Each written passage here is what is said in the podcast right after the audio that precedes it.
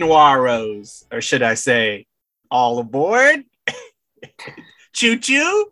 Welcome to this week's edition of Out of the Podcast. Must be episode 89. We got conductor Dan on the line, the train line. He's doing the the pulling the brake, maybe even. He says, slow down. This thing's going too fast. Oh no. He's going beep beep. And gentleman Joey is here to say, All right, I'm, I'm jumping out of the way. Don't hit me with your train. You're checking the tickets. That's right. And I'm doing the little punch part too. That's fun. Yes. Yeah. yeah, Everyone loves that. Right. And it all just falls to the ground. Nobody cares. Pretty much. Paper dots, they get an okay. It's all right. Uh, That's a good band name. That should be your band name. Paper dots is a good something at the very least, right? Like, Yeah. There's a free idea, everyone. Obviously, obviously, Dan, we're talking human desire here. Uh, I will say before the show, I took a shower to wake up, Hmm. And the uh, right when I was getting out, the shower curtain rod fell on my head. Oh wow. Yeah. And uh, I feel odd. So you might get a, a live concussion on the show. That's not good. I think I'm okay, but I, I do feel comfort, Dan, knowing that we have this video discussion between us for us. Nobody else gets to see this. Mhm. Uh, so you know, if you notice anything loopy, feel free to say. So Okay. good luck. How do you know with this this guy? Huh? He's always pulling stuff like this. Classic concussed humor for me, right? I was gonna say you're, you're hiding it well. I didn't Thank notice you. it. So Well, you're catching me like an hour and a half you're recovered by now. post. Yeah, I'm like it's either you know I think I could go to sleep, but you know if your boy died, here's the episode. Although if your boy died, he didn't get to edit the episode and Yeah, that's true. This, so Yeah. This will be your last uh your your last of you know vocalization to the world. to the person who learned the password to my laptop. Welcome to the secrets of secret episodes of the podcast. They're yours to profit off of. We give you full rights to the show if you found it. That's what you a password is. It's a contract. Uh, this movie, Dan, was released November 8th, 1954 from Columbia Pictures. We love Columbia Pictures here on the show. They're always consistent. Directed by Fritz Lang. Speaking of consistent, Mhm. the heaviest hitter of the show, I would say. You know, definitely on the director's Mount Noir more. I would He's up say. there. He's up there. Even you know, even if you don't think he's talented, he did enough of them where he's worth the conversation. But sometimes you get lucky, you get both. Screenplay by Alfred Hayes, based on the 1890 novel. Dan, we're going pretty far back. Usually they just put these things right through, but Mhm.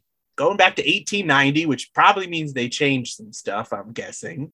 The the title is Le Betet Humaine. I'm sure I butchered that, but in English, which is what I'm familiar with, it translates to either the beast within or the beast in man. And that's from uh, Emile Zola. Yes, and there's the the Renoir version, uh, which I have and I've seen. It's it's really good. From Um, I- 1938, yeah, which, Yep. which has that title. Um, there's a Mhm. couple versions. There's a silent film. It's a very popular, or it was in, for a time, and then everyone gave up on this. Uh, there's even a 1995 British TV movie called Cruel Train, which that's a pretty good title. You, you know, I kind of like yeah. it. honestly, yeah, especially for a TV movie. Uh, I got two taglines for you, Dan. You ready? I'm ready. A rarity on the screen, a raw slice of life. Yeah, you don't see those slices of life, huh? Yeah. Oh, usually we're cooking them up, but this time we're, we're taking it straight to the mouth. isn't anything really a slice of life though, if you think about it? I think it's the rawness, Dan. Oh, okay. This is the sushi of slices of life. Okay, that's fair. Usually, at most, we get a uh, tempura roll. You know, We, one would hope. I mean, that's cowards like me. That's what we. uh, second tagline, the final tagline. She was born to be bad, to be kissed, to make trouble. I like that one, but I think it, it's the same thing. I feel like the 50s in particular were very notable for like these very like scandalous, sensationalized, you know. I would say for this movie, though, it, it is a little more apropos than usual. That's true. I, you know, I'm, Yeah. I'm with you 100%. But this time, I mean, honestly, that tagline kind of almost speaks to the movie itself, where Yeah. it's good, but it's also, I don't want to say problematic, but I guess problematic. Yeah, I, I think Horrible it, things happen to women in this movie. yes. I mean, it's definitely brutal. Uh, Yes. and and I, feel like you kind of see that here and there just from Fritz Lang in general. Um, But I would say this is probably his more most so, yeah. brutal, which is very surprising. Um, Right. But a- as horrific as all that stuff is, it's kind of the appeal of the movie. It's very strange. because of that rawness, Dan. That raw slice of life. Obviously, that's Yeah, what we're a- talking about here. It's very interesting. It's a very interesting film. Truly. I don't know what side of the fence I'm on of it, and maybe I'll have a little bit more of an understanding of that by the end of the episode, but I'm climbing it. That's for damn sure. You're on. You're you're the train's moving and you're All you're, you're, aboard, you're jumping. Dan. You're jumping on. Yes. And before we start, I have to get this out of the way. First off, I love trains. Just put that on the record. Shout out to trains, uh, the best way to travel. I, I can't get enough of them. I was, And that might be a lot of the appeal of this movie for me. It's so funny you mentioned that because I I had that same the same thought where I was like, I loved trains so much as a kid, and I feel like that was a lot. I mean, I I still like them, but I just remember how much I really loved trains growing up, and I remember it made me think of. Um, are you familiar with the Strasburg Railroad in Pennsylvania? No, I'm It's a- not, it- but it sounds it's like, I'm taking a trip. It's out near Lancaster. Um, and uh, it's like a very famous like like train like historic train depot and you can ride like old trains and stuff like that. But i remember like my parents taking me there as a kid and i just i loved it. I was just like obsessed with trains and and it just made me think of that how just how cool it was. I, I mean i haven't been there since i was a kid so. Well, my mom's coming into town next week, and we've discussed a Lancaster trip, so maybe that'll be part of it. I'll, I'll i'll do some research and see if i mean i'm sure it's still there like I- I hope we didn't give up on the oldest train or whatever it was. The name of the town is ronks r-o-n-k-s Of so i course mean it is. for, for, for nothing else um yeah Yeah, so yeah, for ronks over here. Yeah, it looks like they're open actually seven days a week. So look at that. Yeah, it's right up right outside Lancaster. Yeah, it's I remember it being pretty cool. Nice. Yeah, so Yeah, I maybe mean, we'll do like that and get a shoofly pie, and there we are, Yeah. living it up, Uh, Lancaster style. And you can also go to uh there uh, for the pretzel aficionados. There's uh the Sturgis go.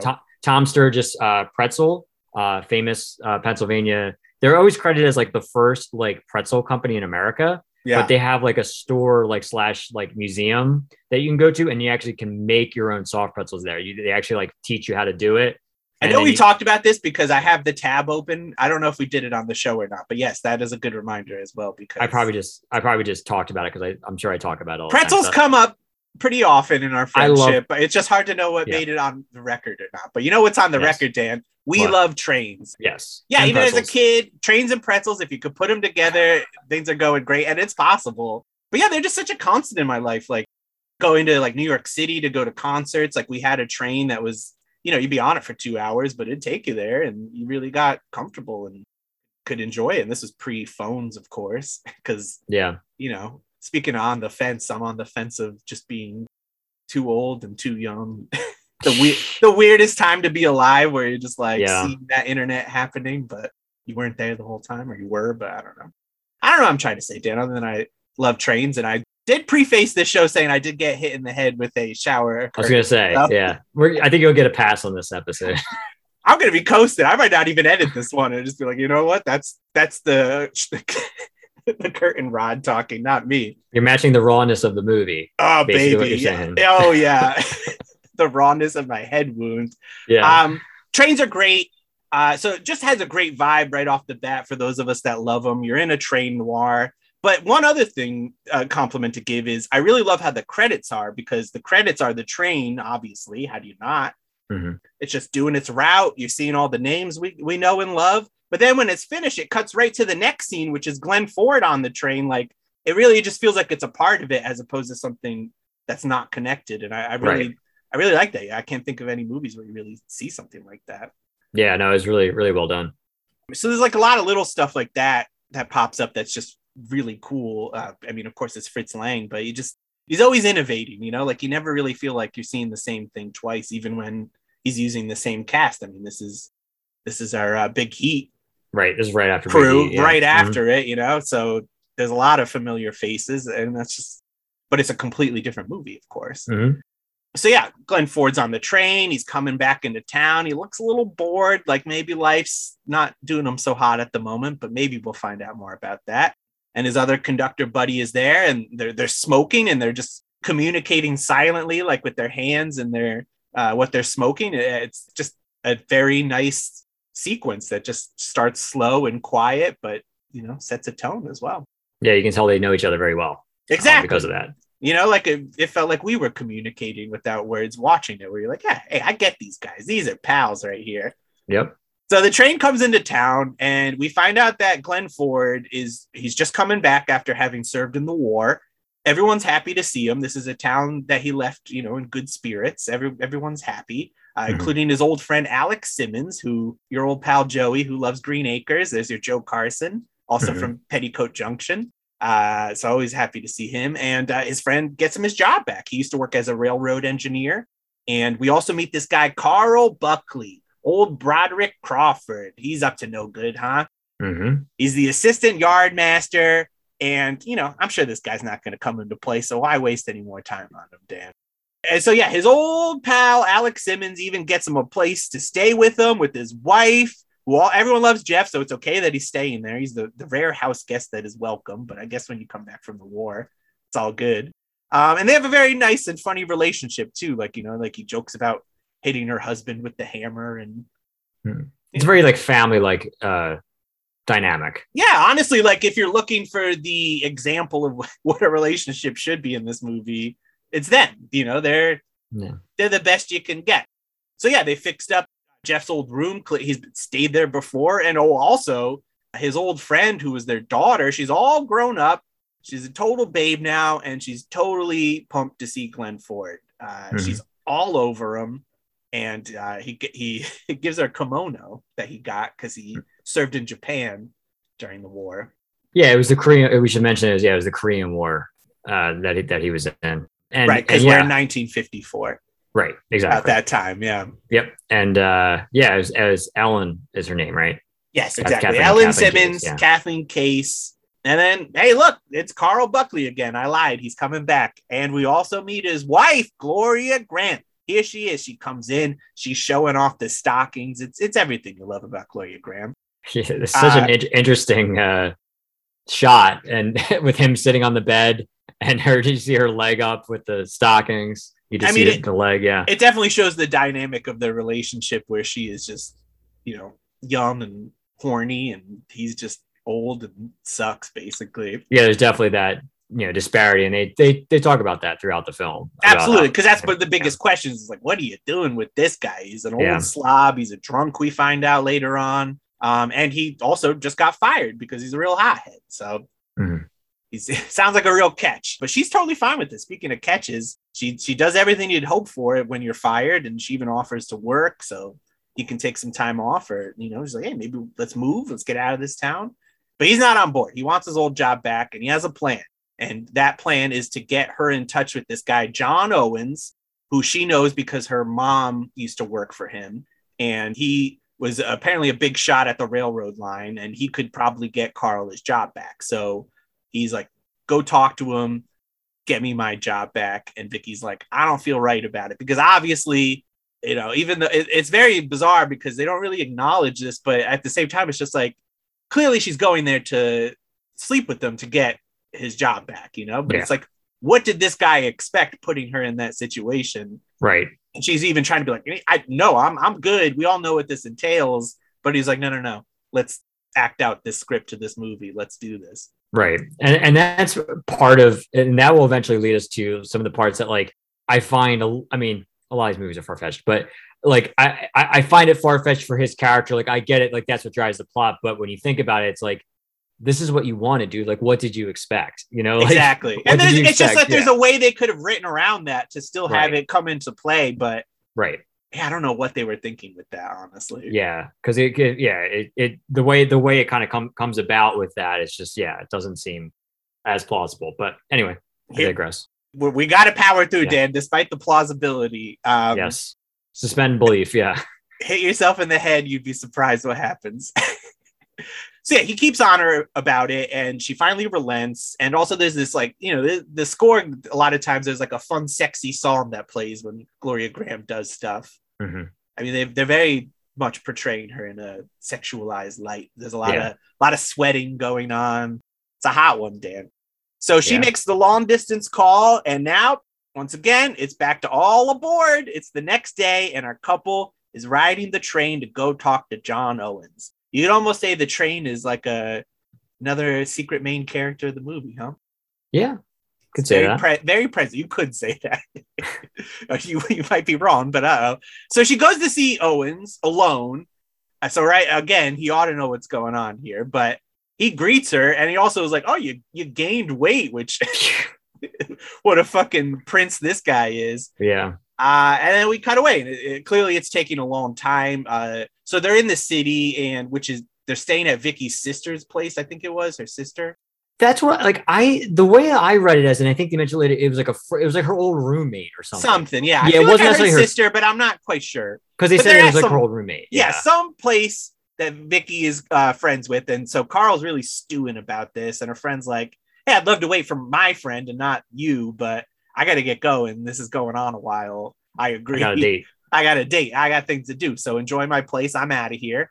And he's alone with his thoughts again, and he's getting extra jealous. And finally, Vicky comes back and she's like, Hey, good news. I got you your job back. The whole thing that we wanted, it happened. And at first, he's sort of happy, but then he grows suspicious and he's asking her a ton of jealous questions as she's getting ready for bed. Very, very jealous questions.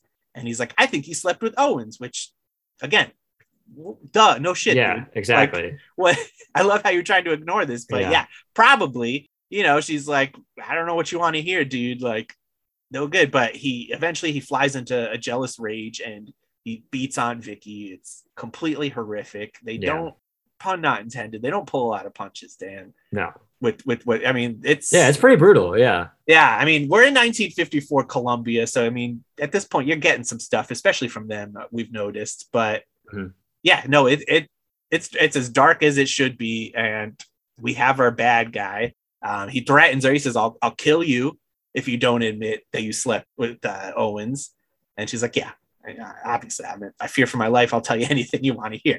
Mhm. So he makes her write a letter, which we find out when it's delivered that it says that Vicky wants to have an affair with him.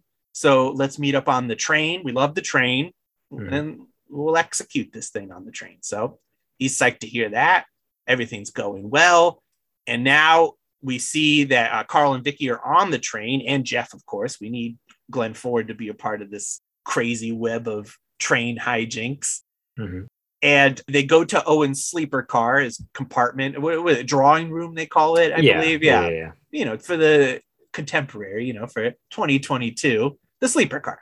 So, and they knife him to death, and that's a, a nice, brutal scene as well. Uh, he takes his cash, which we'll find out why later, and gets the letter back as well. Everything Mhm. went smashingly. This is a perfect plan. They're off to leave that compartment, which had a very nice, tense, shadowy moment. I mean, they find the shadows in the trains, which is great. Mhm. And seems like things are going well. They're about to change cars, and then they see Glenn Ford smoking, and they're not sure what to do. They don't know if he saw them or not. So Carl, once again, sends his wife out to do his dirty work, and he threatens her with the letter. The letter is the threat from here on out in this Yeah. movie. Uh, we got. Why can't I think of his name, Dan? The guy from uh, the Box Tops. Alec- Oh, Alex Chilton. Oh, Jesus. I told you I got hit in the head, right? This is what I'm talking about. We're the box tops over here, the letter. Yes.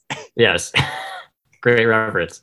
Thank you. I'm sorry it took so long to get there. Uh, I wonder why. Well, you got there, and that's what's most important. Thank you, Dan. We won't call the doctor just yet. Yeah. These are the questions they ask you if you've been concussed. They're like, okay, who is in the box tops and Big Star? Who sang the 1967 hit? Who had a replacement song named after them? Yes, that also performed on that song. that that's their namesake. Exactly. Uh, she, so yes, she uh, goes to talk to Glenn Ford. And, you know, she doesn't really have to do much work. She's Gloria Grahame. She just shows up and he's all over her. Of course, he's like, I like this. And so she's like, hey, let's move this business to another car, huh?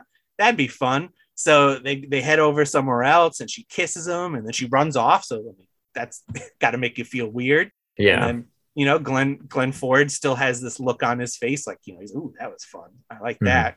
My life all of a sudden has a reason to be excited. And I guess we should also take us take a second just to mention that in the beginning, uh, uh, Glenn Ford has a conversation with Ellen uh, about like how he's kind of come back from the war, and it's kind of he's kind of like looking for this like mundane lifestyle where it's like they say like oh i'm just going to go to the movies i'm just going to work i'm just going to you know eat, eat, eat, a steak you know and maybe find a girl so the, Yeah. the, the, those are like the, the the the main things he wants to do but it's a very like normal He's a civilian life. again, you know, Right, like exactly he- it's a, it's right it's even like the quote unquote like the coming back from war and you're just trying to get like you know just back to your regular life yeah. um So but as much as he has this face of just like, you know, kind of being depressed, it- it's it's what and he wants. and like- complacent too Yeah. like this complacency exactly. Um, but now it's like now he's like he sees this girl and he like he had very little notion that he was gonna find somebody like this. Uh, yeah, all that's left is the steak at this point, right? Right, Yeah. right, exactly. Yeah, which he I don't spoiler he never got, but Maybe off screen. maybe yeah, maybe he did. Maybe that's how he celebrates at the end. We'll get to it, but yes. That's it's in a it's in a blooper deleted scene. I'd watch that. I would love to see the bloopers on this one. Yes, I Hopefully, try to lighten up the the mood. Maybe. So Vicky goes back to the compartment with Carl, and there's a great shot of him. He's in the shadows, just waiting, like holding out the knife. A little less hunky of a man than what she just came from. Mhm. So they get to this station, and Jesse's Carl, and he's like, "Oh, hey, this guy," and he's with Gloria Grahame, the woman he just kissed, and he's like, "Oh, hey, Carl, this is Carl's wife," and now Mhm. Glenn Ford is just a little less psyched on that woman that he just fallen for. Yeah. Now we're back in the basement at, at uh, Carl's place. He's burning his clothes in the furnace, and you get a nice, wonderful shadowy shot of Gloria Grahame coming down the basement stairs in the shadows. Mhm. And then the fire makes it hot, so everyone's really sweaty too. Mhm. You know, desire is so sweaty, Dan. Humans are, are sweaty. And he, he reveals that he took the money to make it look like a robbery. So he's Right. burning a ton of stuff. And then he shows that he still has the letter and he's actually going to keep that little bit of evidence because, you know, a healthy marriage has a little bit of blackmail in it to keep love alive, right? Yeah, just a little bit, I guess. Just, you know, a little dabble, do you? Uh, Glenn Ford is back at home. He's, a, you know, a little happier to see Ellen. And he goes downstairs to have some coffee with the girls. And he asks about Carl's wife, trying to see what he can find out. Mhm. And, um, you know, if he could infiltrate this marriage, maybe, you know, start an affair. Good Yeah. idea. Um, and then his buddy Alec comes home. He's like, oh, hey, Owen's body was found. This guy, like, that's why I had to leave this morning. There's been a murder on the train, and it was that one that you were on. Isn't that weird? Is this where they mention when they're having that conversation? I think it's when they talk about how they met. Like it was like he, I mean, he works the railroad, obviously, but she worked at like one of the kiosks at the station. And he would always go there and like, I guess, get like a newspaper, get, you know, magazines or whatever. And she kind of, and she talked about a little bit more in depth later, but she kind Are of talking Gloria. Grahame? Yes. Yeah, I think Gloria- that's later, but th- th- you know, it doesn't matter. Yeah. I thought he asked, I, well, maybe it was like on, a surface level. I mean, I know she I, well, I think later. it maybe Yeah. comes up twice. Yeah, I think it kind Yeah. of the first gets sprinkled in right around here, Yes. and then the yes, they get more into she elaborates later. because yeah. he's like, you know, hey, again, the age thing comes up. He's like, hey, why is this young woman with this older man? And Right. That's what we got. But now a body is turned up, and naturally, there's an inquest. Jeff is called to testify because he worked that night, and he was he was seen where he shouldn't have been. You know, he was in a car a little different from usual, and all was he pa- working though, or was he just traveling? I thought he was just traveling. I think he was just no, he was just traveling, but he was still on the train, and like people that Sure. worked there, like were like, hey, we recognize him. Yeah, you know, he I mean, was- they had all. I mean, as as we'll get to, I mean, in this bizarre courtroom scene, they had every everybody. That Was on Everybody. the train. Yeah, yeah, all the passengers were there and to be identified and eventually it gets to carl and vicky's row and jeff is identifying everyone because like hey do you see anyone out of the ordinary so they're called to stand and he lies for her. He's like yeah i never saw them either. I don't know who these people Yeah. are. What happened? So later we go to a bar and we see carl just completely hammered and vicky who is just completely sad and who should come in but old jeff himself.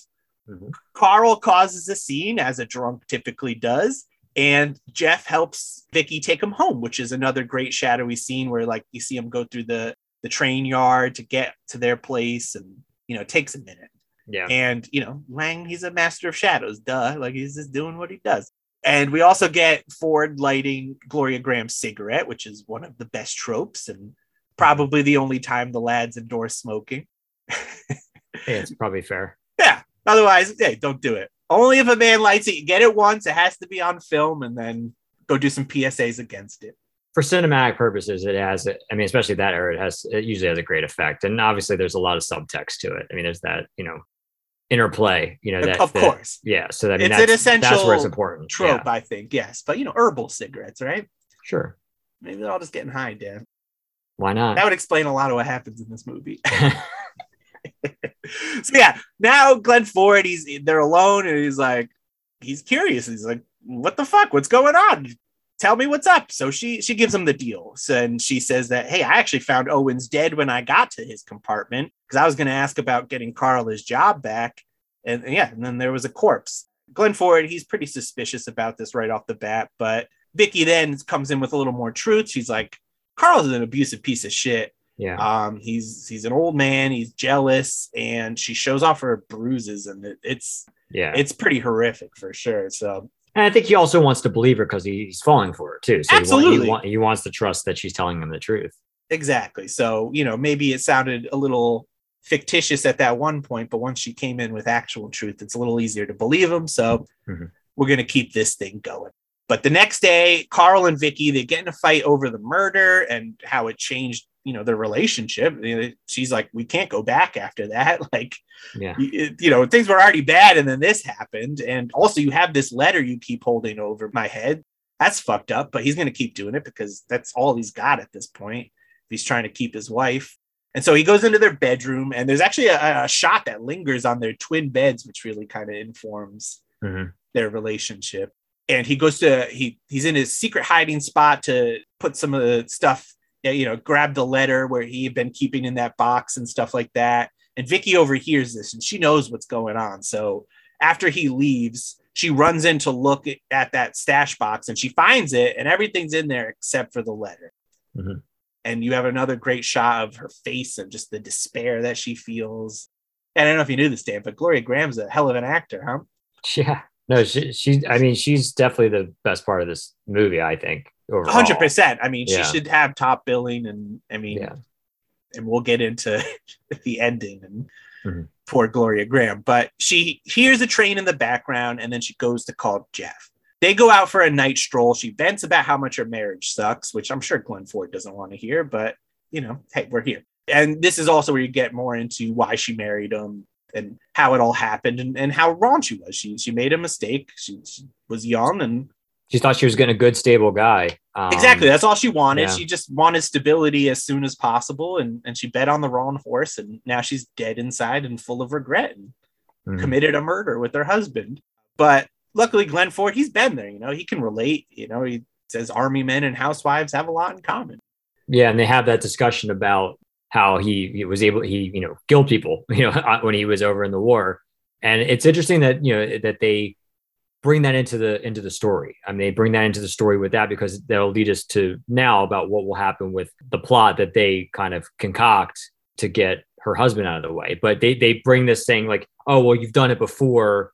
So it should be easy. It should be easy for you to do it. Yeah, it's just another it. Yeah, bad guy you know right. so yeah i mean they they connect it's a nice moment and then they begin an affair which is usually a bad idea but you know i'd say in this instant it's a good move these two kids deserve each other a few days later pass and, and jeff's hanging out by the train ellen comes in to visit to invite him to a dance she's laying it on thick about what a woman she is and she also inquires about vicky and she's not happy to hear what jeff has to say at all but hey ellen you're a woman now this is this is what happens men Gotta are- buy a ticket. Exactly.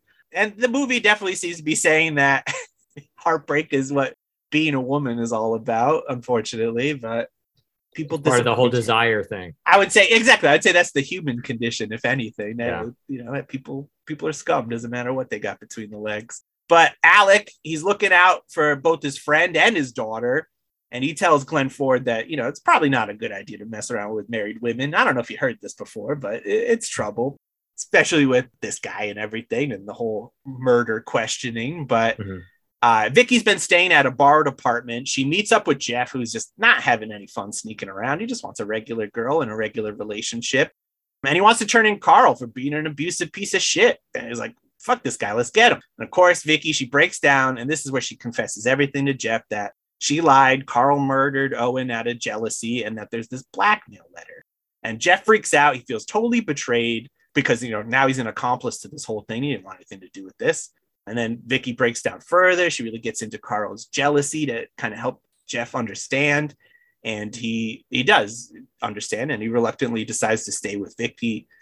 A little more time passes. Jeff continues to brush off Ellen, who's laying it on as thick as ever. This poor girl, but you know, she, mm-hmm. cho- she chose wrong. I'm sorry. He, he's staying at the house and everything. This is bad. Everyone's making bad decisions. I don't know if there's a good Yeah. decision in the bunch, unfortunately. she has she has a big crush on him. I mean, I feel like and and you kind of get maybe maybe get the sense that she may have had that for a long time, and now she's like, okay, you know, he's back, and you know, this is my chance, sort of thing. Because we don't know what happened before that. We don't know what the relationship was like before he went away to war. So No, just that they were, you know, Right. friendly and stuff like that. But yeah, now it, she she wants to trade up and and go to the next level. Yeah, Um, and then so Jeff goes to see Vicky, and she tells him that Carl was finally fired again. he got Mhm. double fired. So all this was for nothing, anyways. And he's planning to leave town and sell the house. And Vicky doesn't know what to do. She's like, I'll probably just go with him. Like, I don't know what the hell else to do. You know, as long as this letter exists, I have no choice, you know, unless, hey, maybe something were to happen to Carl, you know, like Mhm. that'd be interesting. And like Dan was saying, you know, you killed before, army man. What's one more? So Jeff might be on board. It's really hard to tell at this point. He just asked where Carl is, and naturally, he's at the bar getting fucking shit faced. Mhm. We see Carl drunkenly leaving the bar. He walks through the train yard that we saw before, and Glenn Ford is following him, which is a great scene Mhm. and you don't know what happens. And we cut back to Jeff returning to Vicky, and he's like, "Ah, I couldn't do it. I'm not a murderer. Whoops. You know, I just saw this guy. I felt sorry for him, and I'm not a killer. So I actually took him to the hospital to sober him up, like I did the nice thing to do. and she turns on him. she she totally turns on him. She gives him the business at how he failed her, and hey, now all of a sudden you have a conscience. But Glenn Ford doesn't budge, and he's like, "Oh, by the way, like I got the letter for you." Yeah, So there you go. Um, and she also, as she's like freaking out, she definitely she goes more into the story of Owens, who was someone who had assaulted her when she was younger, when she was 16 yeah, and um, that also didn't help the marriage once carl learned of that like he doesn't do good with this information of someone he needs to be helping out you know he's, he's Right. hurting instead of healing. And she's like you know you're, you- you're just the same man as carl which then yeah which is where he pulls out the letter he's like nah i'm a fucking hero so how dare you? I'm out of here. And so he's he's gone and now he's like you know hey that maybe i should go to ellen to the dance with ellen after all that's probably a better idea Mhm. got her a kimono. That's as good as an engagement ring. maybe. So we're on the train. Vicky gets on the train and Carl's on it too. He's drunk, of course, and you know he's trying to figure out what she's doing. And she's like, "I'm out of here. You ruined my relationship with Jeff. I did love Jeff. Just in case you were wondering, moviegoers, Mhm. you know, was this all for you know plot and stuff? No, no, no. I love Jeff, and Mhm. you ruined it. You suck." And he's like, "Come on, why don't you stick around? I'll get rid of that letter." And then she's like, "The letter? I have the letter. Like, you're a Yes. fucking liar." She's like, "Screw you, dude." And he's like, "Yeah. So what? You were sleeping with Jeff?" He's like, "Yeah, totally. Duh. Like, you clearly don't understand. I'm sleeping with these men." Yeah. and I did, you know, I'm getting you your job back. I did everything for you. You suck. And this just snaps Carl completely. And he he strangles poor Vicky to death. She gets no good closure, just a, a complete tragedy, unfortunately. And you know, meanwhile, in the other train, all is well for Glenn Ford. He's Good. with his buddy, yeah, he's with his buddy his Alec, friends, having yeah. a good time. The end. Hey, what a happy ending! As long as you're Glenn Ford, Off in the sunset. yeah, sha la la la. and that's the movie dan um and you're just left with this feeling of just like you just watch someone get abused almost you know Like, yeah. I mean, it's just she's a tragic figure. I mean, basically, I mean, that's what it boils down to. I, I mean, absolutely you know, you know if you're looking for you know justice being served for criminals or battered women i mean you don't even see carl get any consequences you know like he right. he just gets off, you know, while the poor woman who did nothing but, you know, she didn't stab this guy. You know, she's involved with the murder, but, you know, all she has to do is go to the cops and be like, yo, my husband is a psycho and all this stuff happened. You know, you could clear it up, maybe get a couple years, but, you know, it's, uh, it's very interesting. Like the movie definitely did Vicky dirty, but it's, that's what I like about it. not that they did it dirty, but you just kind of you're seeing a different side of film noir. You're spending more time with innocent people who are being wronged, you know, like Mhm. It's like the noir of real life. Your husband sucks, the world does you wrong, and you're seeing ugly abuse and it's getting glossed over, you know, like Yeah.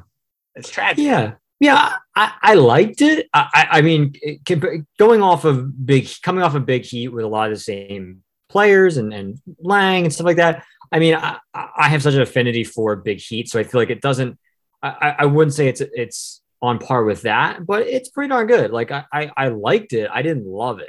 Um, Right. I, I enjoyed it. Um, yeah, just I think the ending, like you said, I think it just kind of leaves with a very weird on a weird note, and it's tough to. I have very conflicted thoughts about it. I think that's that's. Yeah, it's not even like a dishonest note, so that's why I can't Yeah. necessarily be mad at it. But it's just Right. it's so different, you know. Um, Yeah, I like the train element. We talked about the beginning of, of our of our you know love of trains, but yeah, I mean, I, I liked that aspect of it. I thought you know hanging around the the train yards and and the effects of that, you know, the darkness and and there's even a little bit of steam fog, yeah, which we did. We'll we- take it. Yeah, which we did mention. But when when they're walking away, when the couple's walking away, uh, uh, Broderick and uh, and Gloria.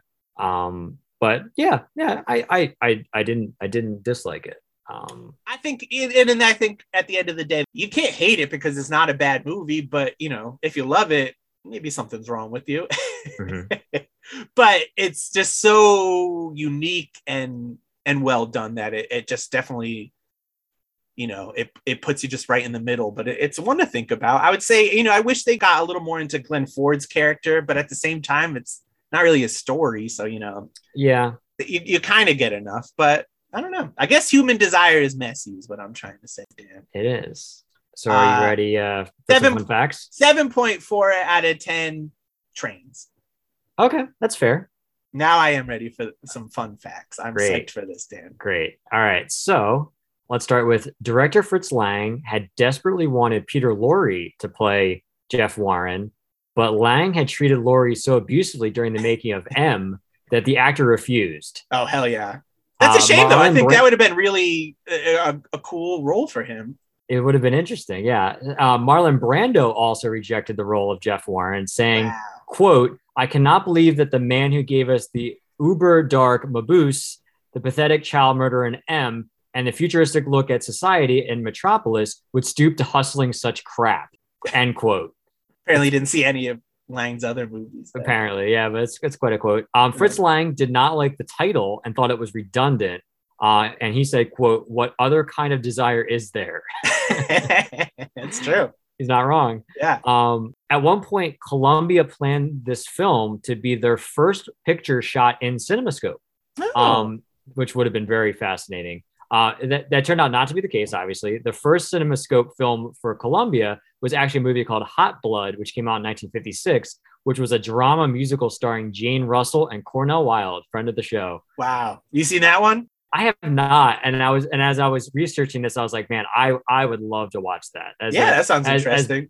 as both a fan of of Cornel Wilde and, and Jane Russell, and just early color film in general, of whether it's CinemaScope or whatever. Yeah, I'm I'm very fascinated to watch that. So I'm gonna do some research on that one. Um, got just a couple more. So this film was largely shot in the vicinity of El Reno, Oklahoma. Uh, it used to be facilities of what was at the time called the Rock Island Railroad, now Union Pacific. Hmm.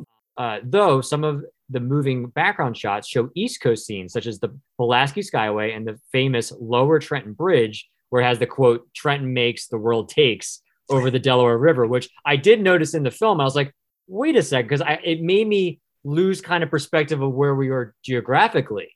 Yeah. Um, knowing that because from being from New Jersey. I actually um, saw a movie that showed that sign recently. Oh, really? It was a bad movie too, so I don't know Oh, if I'm gonna shout good. it out. Yeah, Okay. That's fine. I'll tell you Um, privately. I look forward to that. Um, yeah, and that's like I said, that's why I was confused. I'm like, wait, I was like Trenton, but like I feel like we're at least somewhere in the Midwest. I, I don't know where we are. Um, you know, any town USA, Dan. You know, like yeah, I, I kind of like that aspect of the movie where it, it really could be anywhere, and who knows how long they're on the train. You know, maybe there's just some long rides. do you know why that is? Because human desire is everywhere. Oh my god. And the final one I have is the extensive rail yard and shops seen in the film were abandoned in 1980 after the railroad's bankruptcy. as of 2021, all of the shops, buildings, and even the roundhouse are gone or have collapsed into rubble. All that remains is a small switching yard and sidings. The grain elevators seen in the panning shot of Carl Buckley arriving home are still standing, actually. No. So just a little bit of remnants, but not much are left. But yeah, some fascinating stuff in there and some crazy quotes. I think I heard Rita Hayworth was also up for a role, oh, I didn't see that. I, I, I didn't get that in my research. I must have missed that one. but then she got married and and was unable to continue. But yeah, Oops. I mean, I will like like we said earlier. I, I feel like Gloria Grahame did a fantastic job, and and as much as I like Rita Hayworth, I think Gloria Grahame. I think her dynamic, I think, works well. Like her acting works very well with this character in in, in this movie. no, So, it's weirdly perfect. Uh, you Yeah. know, uh, in in a it's I she just um I don't know. She knows how to like carry like the tragedy, you know, the human The condition. like yeah, yeah. exactly, a little better in those situations. You know. Yeah, I don't know. I I definitely all the casting was it was dead on, but Peter Lorre would have been pretty interesting. that would have been fascinating. But I, I will say, I'm a big Glenn Ford guy. I- I like Never Glenn never Ford. bummed to see him, and Yeah, yeah, I mean, I, it made me think of I, I- you know I hadn't watched in a while, and I actually almost pulled off my shelf to watch the other day. Is Three Ten to Yuma, the original one, Ooh, which yeah. one of my all-time all-time favorite movies. I Yeah. absolutely love that movie, and I haven't watched it in a while, but it made me want to rewatch that because Glenn Ford is just incredible. And to our listeners who haven't watched that movie, it's on Criterion. Watch that movie. It's it's absolutely incredible. Even if you even if you're not a huge westerns fan, just watch that movie. It's yeah, that one is just so like different and above and beyond. Like it's, It's just so a- well yeah. crafted, Right. you know, masterpiece. Who directed that one? That was great question. It's it was big. somebody. It's yeah. somebody big, and it's somebody where we're gonna edit and pretend like we knew the whole time because Absolutely, it's 'cause that, I- it's that big. because we'll feel guilty that I like, already do yeah to the point where I Um, wish I didn't ask the question. you know what I I was actually right, and I'm not just saying it. It's Delmer Daves, and I thought Oh, yeah, yeah, Daves. yeah. That makes that makes sense. I I, like understand the right the, time, yeah. nervousness though, and you're like, oh yeah, I should have just went with it. But There was there was that tiny doubt that I was like, I know it's not Glenn Ford, but I guess because of the Ford and Glenn Ford's last name, I was like, okay, maybe there was. I was like, I know it's not him. And yeah, it's definitely not John. Like it doesn't feel like a John Ford film, but I know it's of that caliber. Um, okay, I would agree with that. Yeah, So yeah, but yeah, it's Delmer Daves, and that makes a whole lot of sense. The my excuse of- was I got hit with the curtain rod, so that's yeah, that's that's an it. easy one. I can't. I'm gonna coast off of that as long as I can, Dan. But can my question to you is, do you? And this is going to really test you right now. Oh Do boy, you, do you remember the one movie? we- Chilton. that is not the answer. Oh Do- shit. Do you know the the one film that we've done of his on the show? Yes. Oh boy, give me a hint though. It's one of your unsuspected favorites that you loved discovering on this. Okay, give me an actor. Oh, this is going to get away right away. Give me well, give me a bit player or something. Um, I'm trying to think of who the bit player was in this. I'll, I'll just I'll just tell you the, the main. It- it's a bo- Bogie one. Oh, Dark Passage. He directed Dark Passage. yes, yes, yes. That was Yeah. like episode eight or nine. So forgive me. Was it that long ago? I guess it was. Yeah, Yeah. these, these are the early days. Yeah. He actually did another, um, which I know I, I don't want to give it away because I'm not going to say what the other ones are, but um, he directed it's like a horror noir called The Red House um, with E- Edward G. Robinson. Um, Ooh, double ooh. Yeah, and I think I think that one's on Blu-ray with um with Film Detective. Um, I don't have it. I haven't seen it, but it's definitely on, on my list. And I'm not going to say That could be Yeah. the tiebreaker, Dan, of our film detective. Our, you know which way we're leaning if we recommend them or we Yeah. trash them. we'll see. But yeah, it's another one that you know could come up in the future. Never know. Uh oh. Uh oh alert. All right, Dan. Anything to wrap up our, our desire of humanity, or Nope, that's it. Yeah, I, like I said, yeah, I, I was fine with it. I, I, there's definitely admirable qualities of the film, and yeah, I mean, you got a solid, solid foundation of, of a director and, and great cast, great supporting. I mean, Broderick, um, uh, uh, what's his last name? Uh, why am I spacing? Uh, Crawford. I knew it was with a C, and I just like I was spacing. Yeah, Broderick Crawford is just a great, you know, stalwart, uh, fantastic? yeah. actor, and he's he's great in it as well. Um, yeah, just great, great cast, solid, solid directing. Yeah, I mean, I, I guess you know, I think Brando was being a little bit over the top in that quote I said Really, earlier. but yeah, Brando. yeah, but I think that is it's it, obviously it's exactly that. But yeah, I, I, I would disagree with him that I mean, I, I guess at the time it's a little different being that close to it, but now in hindsight, I, I, I feel like it's fine. It's a, I mean, it's not his best work, but it's still fine. Like, Doesn't it's still a suck. solid Like, movie. yeah. yeah. I think it's important to watch just because there's something there, but I don't think Yeah. it's necessarily worth like championing beyond that. But it's definitely worth. It's like an important watch just to I don't know, just to get that kind of story. It's different. Yeah. You know, Brando and Glenn Ford were in a movie together. I did know that. Yes. We'll leave it at that. just wanted to see. All right. Well, next It was week. it was Superman, right? That- All that's right. what it then- yes, yes, it was. uh, well, we're gonna go ahead and pull a Superman and and fly backwards and spin the planet back to 1941 for next week's movie. Dan. Hey Noiros, Gentleman Joey here with a classic out of the podcast podcast interruption.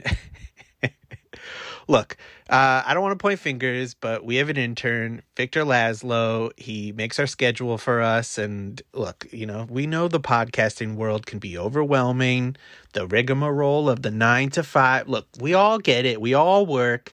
We're not pointing fingers at Vic, but the lads thought they were watching one movie for next week and quickly realized after the fact, after the recording, that we said the wrong movie. So forgive us and please join us next week for a discussion of 1950s Where the Sidewalk Ends. You're a relentless manhunter, Mark Dixon. The detective who wades in with his fists where others fear to tread. You don't hate hoodlums. You like to beat them up. You get fun out of it. You like to read about yourself in the newspapers as the tough cop who isn't afraid to wade in anywhere. Your job is to detect criminals, not punish them. But you're involved in a sinister affair, Dixon. There's danger in every footstep where the sidewalk ends. Are you trying to frame me for Payne? Nobody's framing you. You killed Morrison, and you killed Payne. And I'm going to get a statement out of you. Outside you, Lugs. He's going to talk. You'd better go. Why? Because you're a sucker for wrong guys. Like Ken and me. You're not. I trust you with my whole heart. You start mussing me up and you're going to get it. Do you hear? You'll only throw one punch and they'll let you have it. I've given them instructions. Dana Andrews, the detective who could kill a man with his fists. And one night he did. Gene Tierney, who brought him love in place of his strange passion for hatred. Gary Merrill, who made his own laws, took what he wanted, found a sudden payoff, where the sidewalk ends.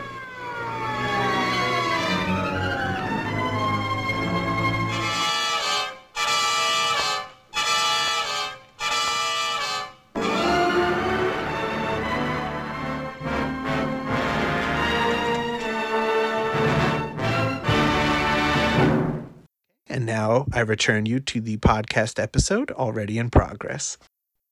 Stay tuned with the show. The best way to do that, Dan, is what? Listen, rate, and subscribe. Yeah. Uh, you could do that on Apple Podcasts, Spotify, all those things. We love reviews. We love just you listening. That helps. That's Sure. number one. Check out the show, then say what you think. About it. Or just go in blind and be like, cool cover art, two stars, you know, Soo- soothing voices, eight stars. eight stars. Some- somehow. Yeah, yes, well, somehow the dulcet get- tones are so good. Adds extra stars. They forget about that option on iTunes. That's true. You can un- you can unlock extra stars. that's right. And then send your screenshot to what email address, Dan? That would be the real out of the podcast at gmail.com. Ooh, wee, that's that's a good email address. Thank you. I'm glad Come you got myself. we got you did you you definitely 100 percent to blame on that one uh to thank is really what i should say uh Yeah. where, where do we what uh, what social media things can we go to thank you for our email address dan Uh, Instagram, which is uh, out of the podcast, at out of the podcast. Yeah, i'm Um, following that and the Twitter is out of the cast. out of the cast blowing up over on twitter so don't think you could just go to one service you gotta double dip baby Yes, shout out to our UK friends. Uh, we get a lot of uh, a lot of people uh, Amazing. us. amazing representation of the uk fan base over there you know i saw the stats and it's just like you didn't really believe it until they finally came out in full force on twitter so we love them out there we know they listen so if you live in the uk and you got ears and a heart right now this one's for you unless you didn't like this movie sorry about that we'll, we'll come up with another one Well, we'll do, we'll do our series on uh, on British noir at some point. Hopefully, that will. Uh, I'd imagine in. that's coming. Yeah, we'll bring him back in. we're bringing them back. We never lost them. They're they're loyal, and that's why we love them. Uh, I think that's it, Dan. That's all I have. We're out. I'm gonna go to a hospital now, but Yeah, get checked out. I feel better. I actually do feel okay. That's good. I can lift this up to say, oh boy, my head. Here's the crime. Here's the crime. Verding. Hmm. That wasn't the sound of the shower rod, Dan. Get your mind out of the gutter.